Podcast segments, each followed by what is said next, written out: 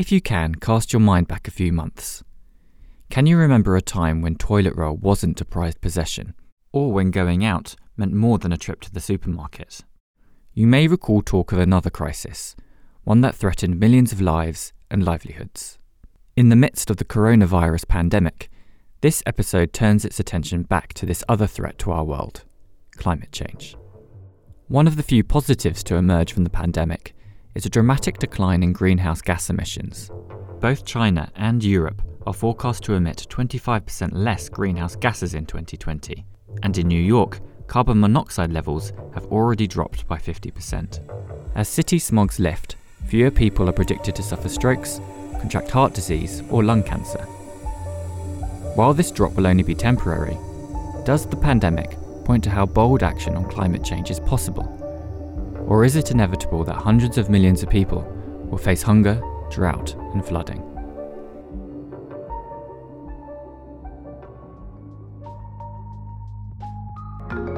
In this episode of LSEIQ, I explore the question Are we doomed, or can the climate crisis be averted?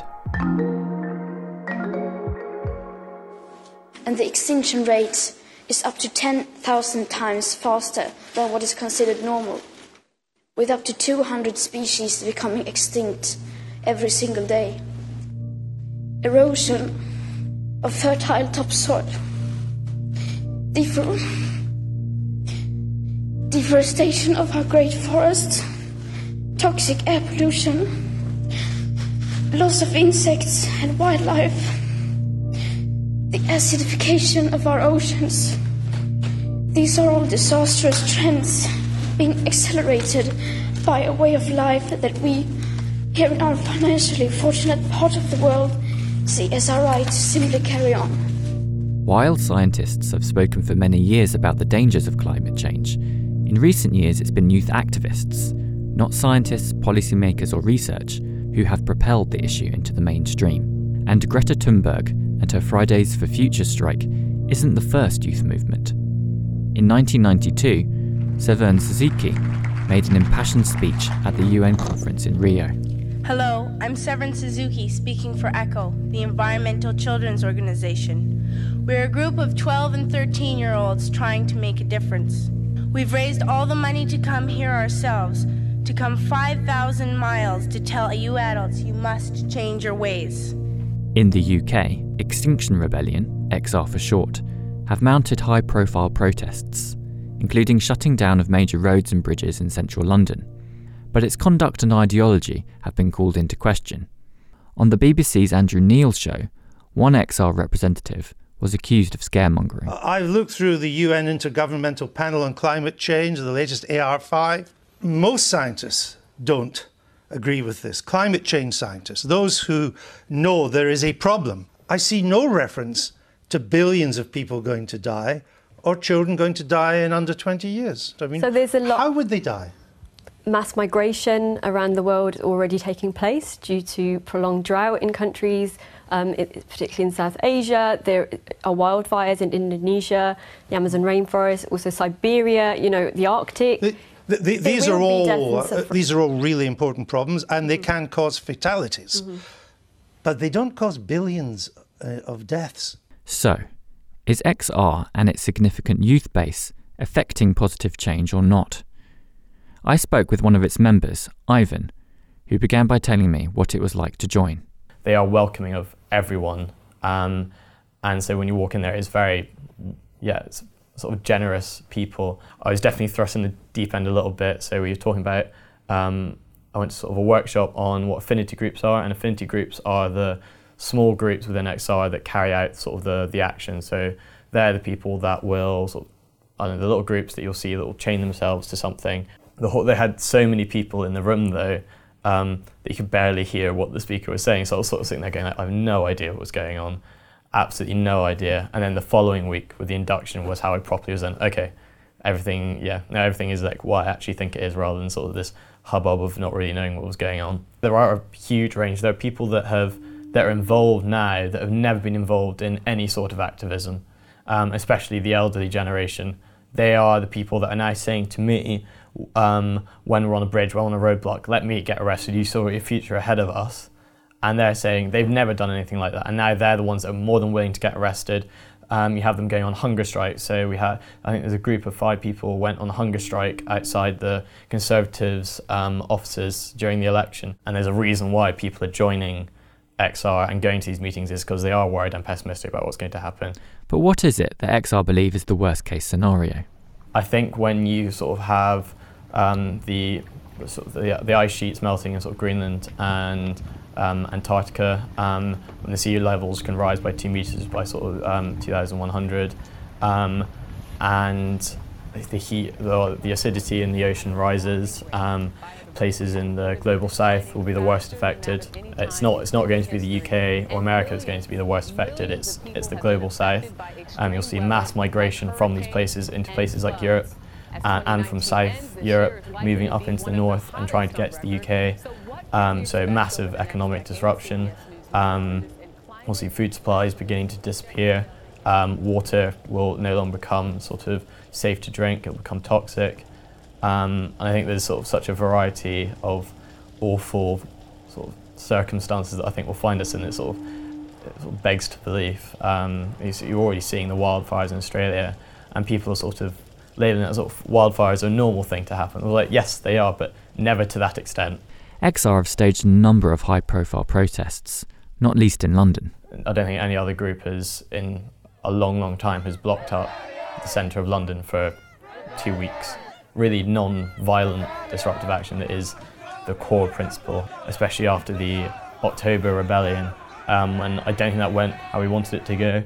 Um, the media didn't report on it the way that we wanted them to. They really p- picked up on certain stories like the Canning Town um, tube station action. With other Extinction Rebellion members gluing themselves to trains, commuters couldn't understand why public transport had become the latest target. Altogether, three trains were halted by rooftop protests. People in XR were saying you shouldn't do that. There was a poll that went out on Telegram, which is how we get a lot of our, how we broadcast a lot of what we're doing during these sort of rebellions. And the poll was pretty overwhelmingly, you probably shouldn't do that. It's not a good idea because it felt like it was excluding the working class by focusing on that particular tube station. And I think that brought a lot of negativity around XR. And so the, the weeks following that was real sort of, I don't know if we're, what we're doing is right anymore, what we're doing is being effective. XR's ideology goes beyond purely an environmental focus. Ivan argues that confronting climate change involves wider social change. Because a lot about what XR is, is more than just stopping climate change and the climate catastrophe. It's a lot more than that. It, it does look beyond um, the climate catastrophe. So they talk of regenerative culture, um, which is this sort of culture of sort of really caring for each other. And by caring for each other, we then care for the world. But there has been criticism of XR that it's broadly a white and middle class movement. Isn't this a problem? I think really think the reason for that is because um, we have the ability to sacrifice our time um, and to do these things. Um, and I think that's why we don't. I think that's why it is being criticised and why the most people you see involved are white and middle classes because we have the ability to sacrifice our time. We have the ability to take a week off work. Um, I think there have been some of the founders of XR that have sort of been criticised for not taking seriously or just not taking the issue seriously enough because they only see environmental, um, well, the climate change as being the only issue, whereas it is sort of climate change is an issue that relates to all groups, and it can be shown that it is, yeah, it's sort of it's a feminist issue, it's a it's a race issue, it's all of these different things, and I think that's how we need to look at climate change as not just being sort of this environmental issue, but the social issue as well. What are the next steps for XR? Are you looking for any kind of particular kind of outcomes? I think especially getting carbon emissions down to net zero. Our aim was is still 2025 um, but the UK government has still not moved away from its 2050 date.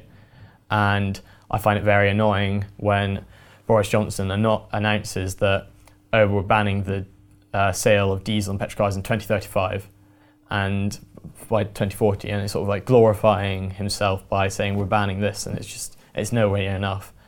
Nowhere near enough, which, yeah. Do you think that there is a date of no return if we move? I think 2030 is supposed to be the date if we if we don't limit it to, I think it's like one and a half degrees um, by that point, then we reach the tipping point and then it just becomes sort of a landslide. To what extent should we be encouraging individuals to make changes in their life? I think we definitely have to encourage individuals to make the change now because it will eventually get to the point where they have to make these changes. And reducing meat consumption, I think, is really important. You don't have to go vegan, you don't have to go vegetarian, but reducing your meat consumption is definitely a very important thing. Um, reducing flying is sort of one long haul flight can make up the same amount same amount of carbon emissions as your household. And so I think reducing flying is a massively important thing. I do know some people that are not going to have kids because of the climate change, um, which is I think it's it's sad that it's now come to that where people don't have kids because of climate change, and I find it very sad that people are now saying I don't want to have children because I'm I don't want them to suffer in the future. But I think it's more important that we need to make a system change rather than sort of an individual change. I'm just wondering yeah. how you go about, or if you go about trying to persuade friends and family about the kind of benefits of the movement and climate change. Yeah, I think I think they struggle to sort of understand why I'd be willing to get arrested and stuff like that. Um, and I think speaking to my mum um, I find it quite difficult at points because I'd be saying, "Well, can you reduce your meat consumption? Can you do this? Can you do that?" And she's going like, "Well, I don't have time for that. I don't have time for that." And I find that very difficult to sort of deal with.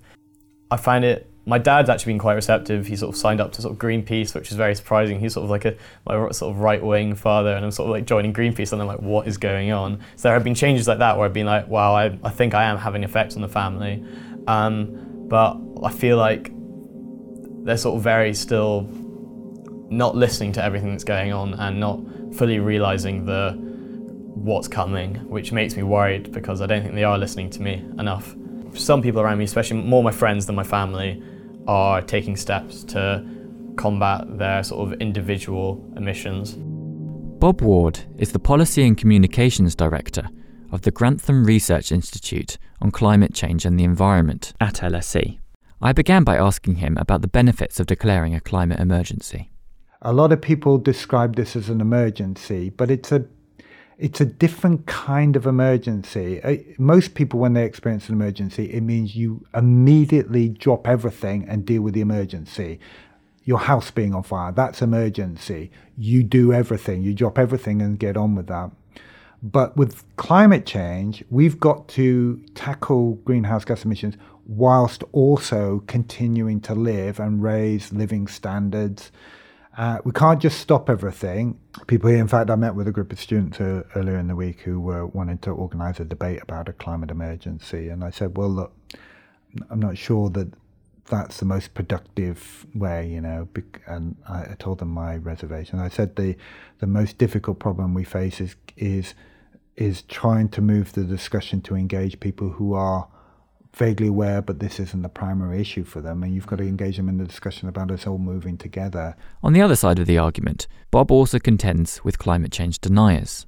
I, am spending less of my time, although I, it's still present. In particular, there are parts of the UK media which continue to promote the voices of those who uh, reject the science, in my view, with great irresponsibility in doing that.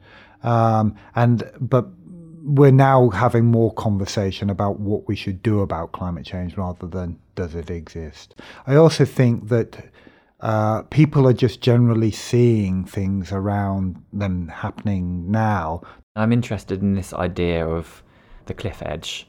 If we don't do anything by 2030, for example, we're basically screwed. Have we already passed certain thresholds, which means the world is going to change and we're just going to have to react to that. So uh, there is some confusion and misinformation about kind of critical thresholds that we face, but there are critical thresholds. And so let me try and explain what some of these are. Um, let's talk about thresholds in the climate system which lead to huge potential risks. An example of that would be if you get destabilization of the major land based ice sheets in Greenland and West Antarctica. Between them, those two ice sheets contain enough ice that if it goes into the uh, oceans, would raise global sea levels by 13 meters. Now, we don't think that will happen would happen very rapidly, but we do think there might be a point where uh, the destabilization becomes unstoppable. And there are some scientists who think we may already have passed that point in parts of West Antarctica and in Greenland, where they are seeing the collapse of ice shelves which hold back the glaciers and it's going to be unstoppable. Why 2050 then and not before? We've just had an election in which uh, I think 2030 and 2035 were banded around. Why should we not be more ambitious, or should we?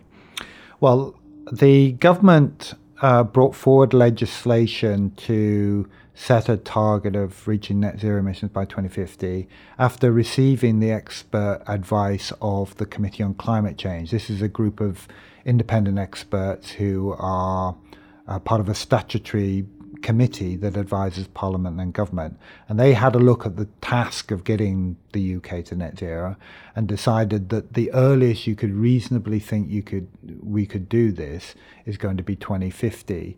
It assumes many things about technological progress, but also about behavior change.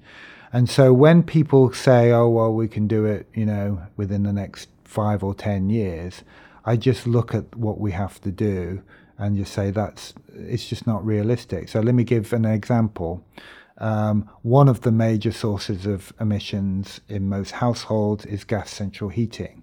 So 23 million homes across Britain have gas central heating. You will have to replace all of that heating, not just tear it out, but you've got to replace it with an alternative. And if you say you're going to do that within the next five years, I just don't know how you're going to do it partly because we don't really know how we're going to replace it. Uh, in larger homes, you can use things called um, heat pumps, which rely on extracting heat, latent heat in the ground or in the air, but that's not suitable very much for apartment blocks, etc. And if you rip out central heating without replacing it, you put in danger a lot of people who would then suffer during the winter and we would see people die. So it's it's a very serious issue.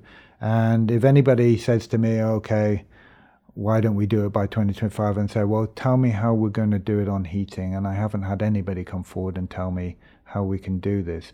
It's good to have ambition, but we have to be clear that we know how to do it. So, what needs to be done when? To get to net zero by 2050, probably means you have to have cut emissions by about half by 2030. And so when people say we've got 10 years to stop climate change, that's what they're referring to. If we're not uh, out at and about half of emissions, the current plans, the national pledges, would mean that emissions are the same in 2030, about the same in 2030 as today, and that's clearly not on the, the right path. So, in terms of what we should do, then, uh, one of the major kind of institutional um, things that currently exist today is the COP. Can you just describe what that is? And I know that the UK is going to be hosting the next one and the significance of that. It's worth noting here that since the recording, the COP or the Conference of the Parties of the United Nations Framework Convention on Climate Change, has been postponed to 2021. Well, the uh, countries of the world signed a major treaty on climate change back in 1992 called the uh, United Nations Framework Convention on Climate Change. A fundamental review of existing environmental policies is now underway in my country so that we may be able to deal with global environmental issues more effectively and to take a lead in creating an environmentally sound society. And all the countries that were part of that treaty meet regularly on an annual basis in different countries. And the UK um, volunteered to host uh, the one that's taking place in 2020. And it's particularly crucial because five years ago, when countries gathered in Paris, they signed another strong agreement on climate change that set a very clear um, objective of limiting uh, global warming to well below two degrees Celsius. Good afternoon, everybody. Today is a historic day in the fight to protect our planet for future generations. Ten months ago in Paris, I said before the world that we needed a strong global agreement to reduce carbon pollution and to set the world on a low carbon course. The result was the Paris Agreement. Last month, the United States and China, the world's two largest economies and largest emitters, formally joined that agreement together. And the treaty, the Paris Agreement, says that those countries have to come forward five years on from the from Paris with um, revised pledges that should be stronger, and that's all due to happen in 2020 ahead of the summit. It's going to be extremely challenging this summit in Glasgow for a number of reasons. Uh, one of the reasons is that Donald Trump is withdrawing the United States from the treaty, and the United States is the world's second biggest emitter of greenhouse gases. Uh, China, the world's biggest emitter, is worrying about growth slowing. Uh, and there are those calling within China that it should reboost, it should be boosting growth through uh, burning more coal. And then there are challenges that the UK has made for itself. Brexit means that um, the government will be obviously occupied with dealing with that. All in all, then, the signs aren't wholly positive for the COP. But can we be more optimistic that individuals, communities, and organisations are beginning to take climate change more seriously? There's a recognition that we probably won't be able to reach true zero and we will end up having to compensate for some sort of residual emissions by extracting greenhouse gases from the atmosphere. One way you can do that, of course, is by planting trees, uh, which take carbon dioxide out of the atmosphere, but there are also uh, artificial ways, such as you know, using artificial filters that take carbon dioxide out of the atmosphere and then you store it underground or in other places people are changing their habits all the time. Uh, let me give you an example with um, meat consumption, which you mentioned. So, meat consumption, livestock creates methane when it belches. It's a powerful greenhouse gas, so we want to try and reduce those emissions.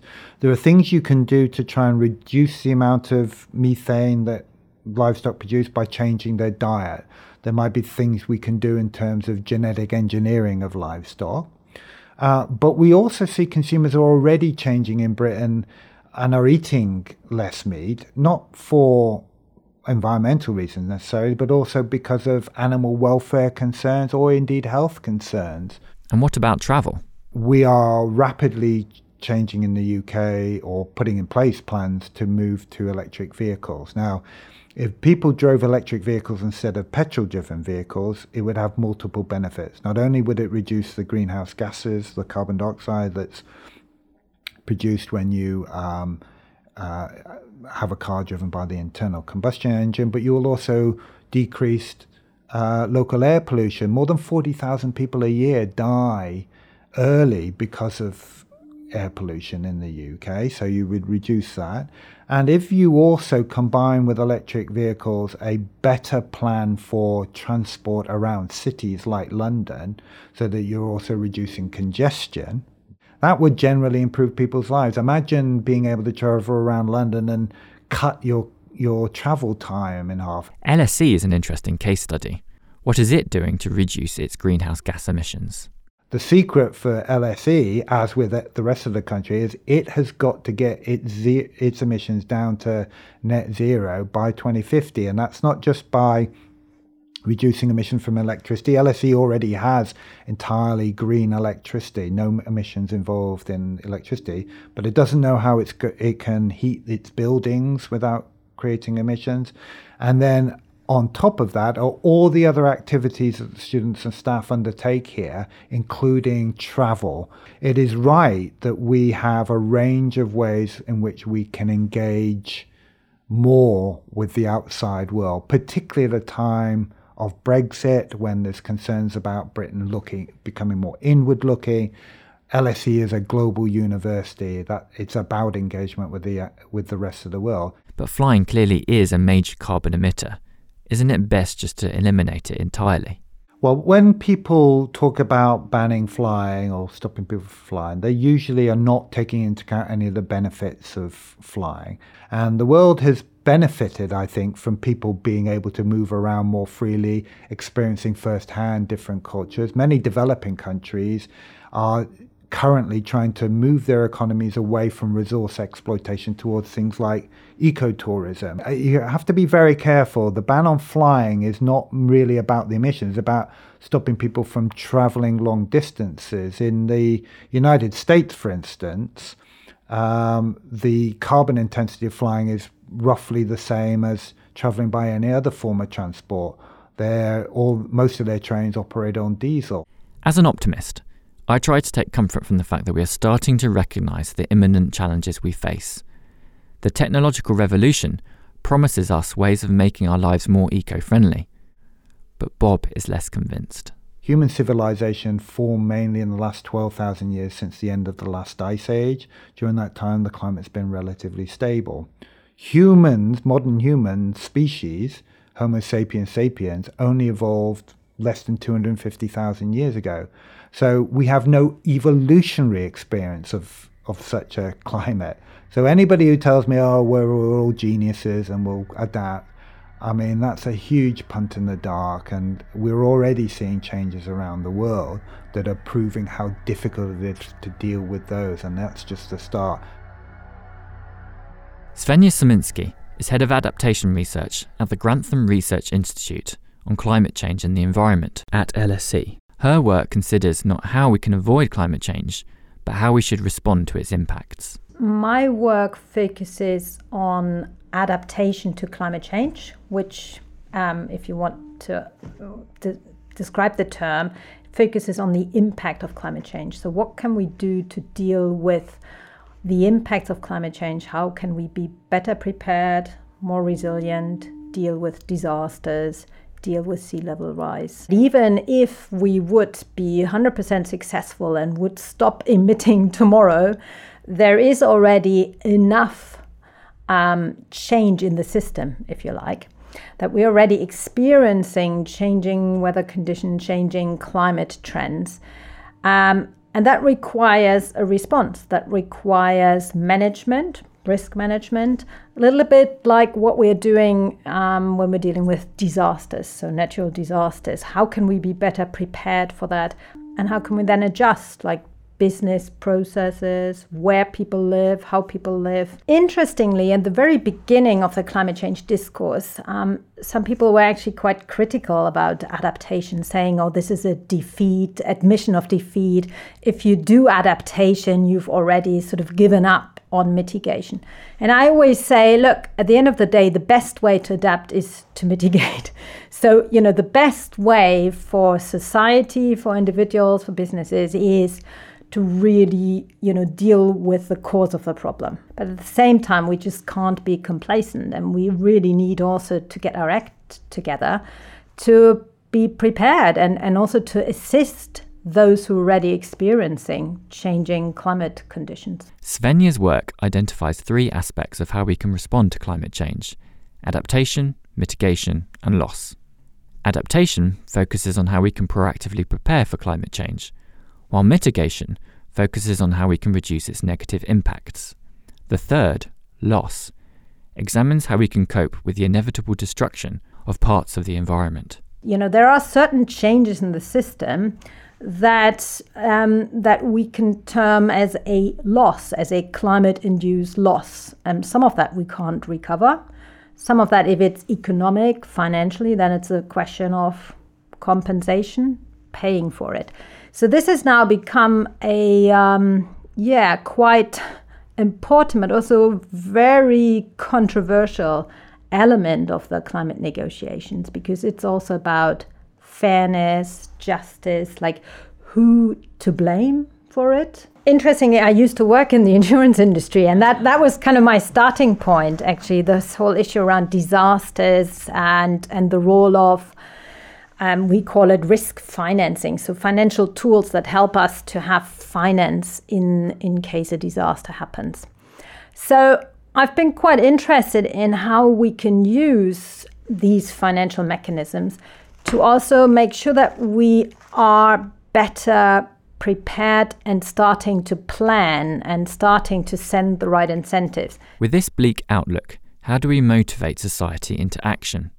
Swenja's work also looks at the impact that narratives can play. for me, it's really important to get the narratives right. And that's also a big part of my work, actually, to, to try and help policymakers, individuals, cities, businesses. I mean, those are the sort of stakeholders that we do a lot of work with to help them find the right narratives in the face of climate change. I'm interested that you mentioned narratives because it seems to me that so often the narrative seems to be around climate change of we've got to sacrifice a huge amount and there seems to be a lack of a of a positive vision of a life where society is dealing with climate change positively.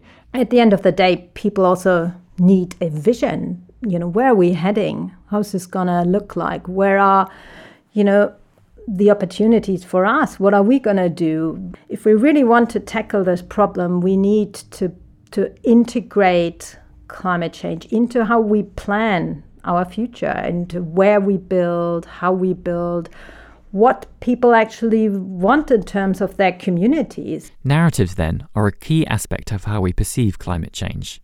It could, for example, be regarded as a story of inevitable suffering and even moral failure. The film First Reformed, which depicts a priest's growing concerns about the environment, explores the link between religious judgment and global warming. May I ask a question? Yeah, go ahead. Will God forgive us? Will God forgive us for what we're doing to his creation? That's what Mensana asked me when I visited him. There's, there's been a lot of loose talk about environmental change. There's scientific consensus 97%. It's a complicated subject. Not really. I mean, who benefits? Cui bono? Who profits? That's what I keep asking myself, besides the biblical call to stewardship. Who profits when we soil our own nest? As Mike Hulme from the University of Cambridge writes in his work on climate change, other powerful narratives are at play. He argues XR is demanding fundamental changes to our everyday lives that resurrect the national myth of British war mobilisation and solidarity of the 1940s, while the Green New Deal, an idea that's gained traction in the US, invokes Roosevelt's 1930s New Deal and its place in the national economic recovery. So, what narratives should we be promoting? This, what we call just transition, I mean, that's kind of a term that picks up the fairness issues around um, moving away from, um, you know, from coal, for example. You know, what do you do with people who li- who live and work in coal mines? And are going to be significantly impacted by this. So, what, what's the proposition there? What do you do? How can you support people there in terms of a fair transition? And that's an, that's an interesting um, and really important aspect. Are the people that are going to bear the consequences of climate change, the people that suffer the most, already the most vulnerable in our society? And how does that interact in terms of things like insurance and compensation? It is really important to realize that climate change is a kind of, well, it's a threat multiplier and it makes existing vulnerabilities actually much more pronounced. We really can't see climate change in isolation. It really needs to be in the context of all the other challenges that we are facing and, you know, social policy and inequalities and injustice. We're pretty bad at ensuring that new stuff that we are building, assets or houses, you know, factories, companies, infrastructure, that that's being done in a way that actually it's a resilient and doesn't just, you know, create bigger problems in, in the future. The recent decision by the High Court to stop Heathrow Airport from building a third runway illustrates how we are struggling to integrate climate change with our other priorities. They described this as the most important environmental decision in a generation, and so it was no surprise they were cheering. There seems no way back for the expansion of London's main airport. The crucial part of the ruling was that the government was found to be in breach of its international climate change obligations. That not only means that Heathrow now won't happen, it also calls into question all sorts of other big infrastructure projects. How well is the UK doing? Is it one of the leaders in terms of adaptation? And um, secondly, does it have a particular responsibility, given that it was one of the first countries, if not the first country, to instigate the kind of industrial revolution? Do we have a particular debt and a responsibility? Well, to start with that last question, yes, is the answer. And I think that is well recognized. I mean, that's also part of the UN mechanism. I mean, that recognizes um, historic obligations because of past emissions and also the need for developing countries to give them some space to basically catch up economically. So I think the system there um, allows for that. And um, I think there is clearly an, an, ethical responsibility. I mean, our personal footprint is so much higher than the personal footprint of those who are most exposed to climate change. I think the UK has, well, right now has a huge opportunity to show international leadership. How do these national and international interventions relate to the choices we make in our personal lives? I mean, I've got four kids, so, you know, if I'm talking about this, you know, I'm conscious that yes, A, they have a footprint, we need to reduce our footprint, but also what are their you know aims and, and ambitions and what, what world are they going to live in? And it's an it's an interesting area and it gets then also quite quite personal to, to the extent that you know some people say oh look you know i'm not going to have any kids. And you know that's fine but i think to find a kind of common ground is is difficult. And i think we need to be a bit careful because we could also alienate quite a few people.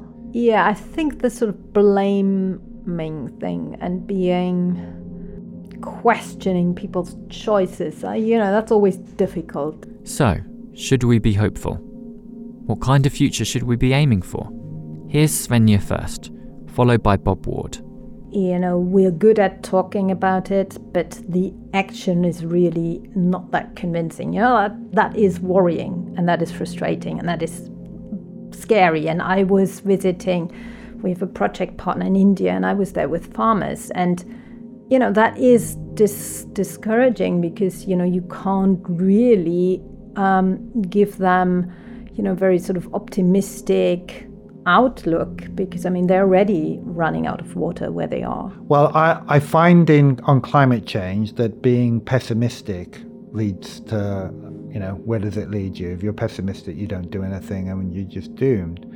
But I do think that there really is a question here. We we can clearly we could do this we could stop global war, dangerous climate change and global warming, but only if there's the will there, the political will.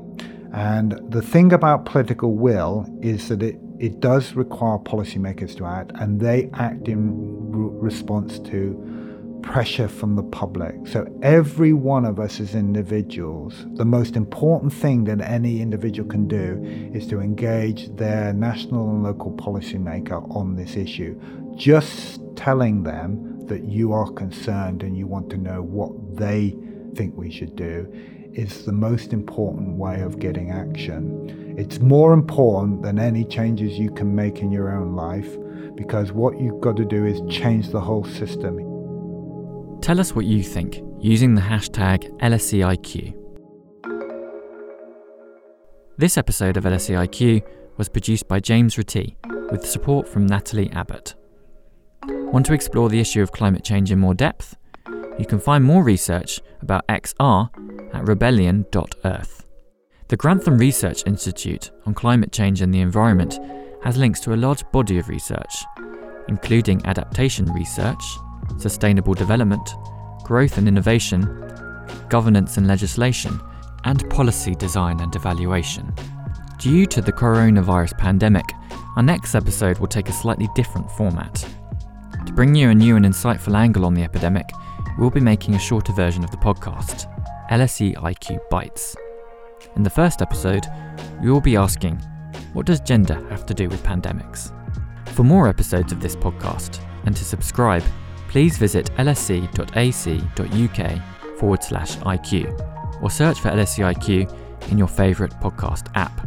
And please consider leaving us a review, as this makes the podcast easier for new listeners to discover.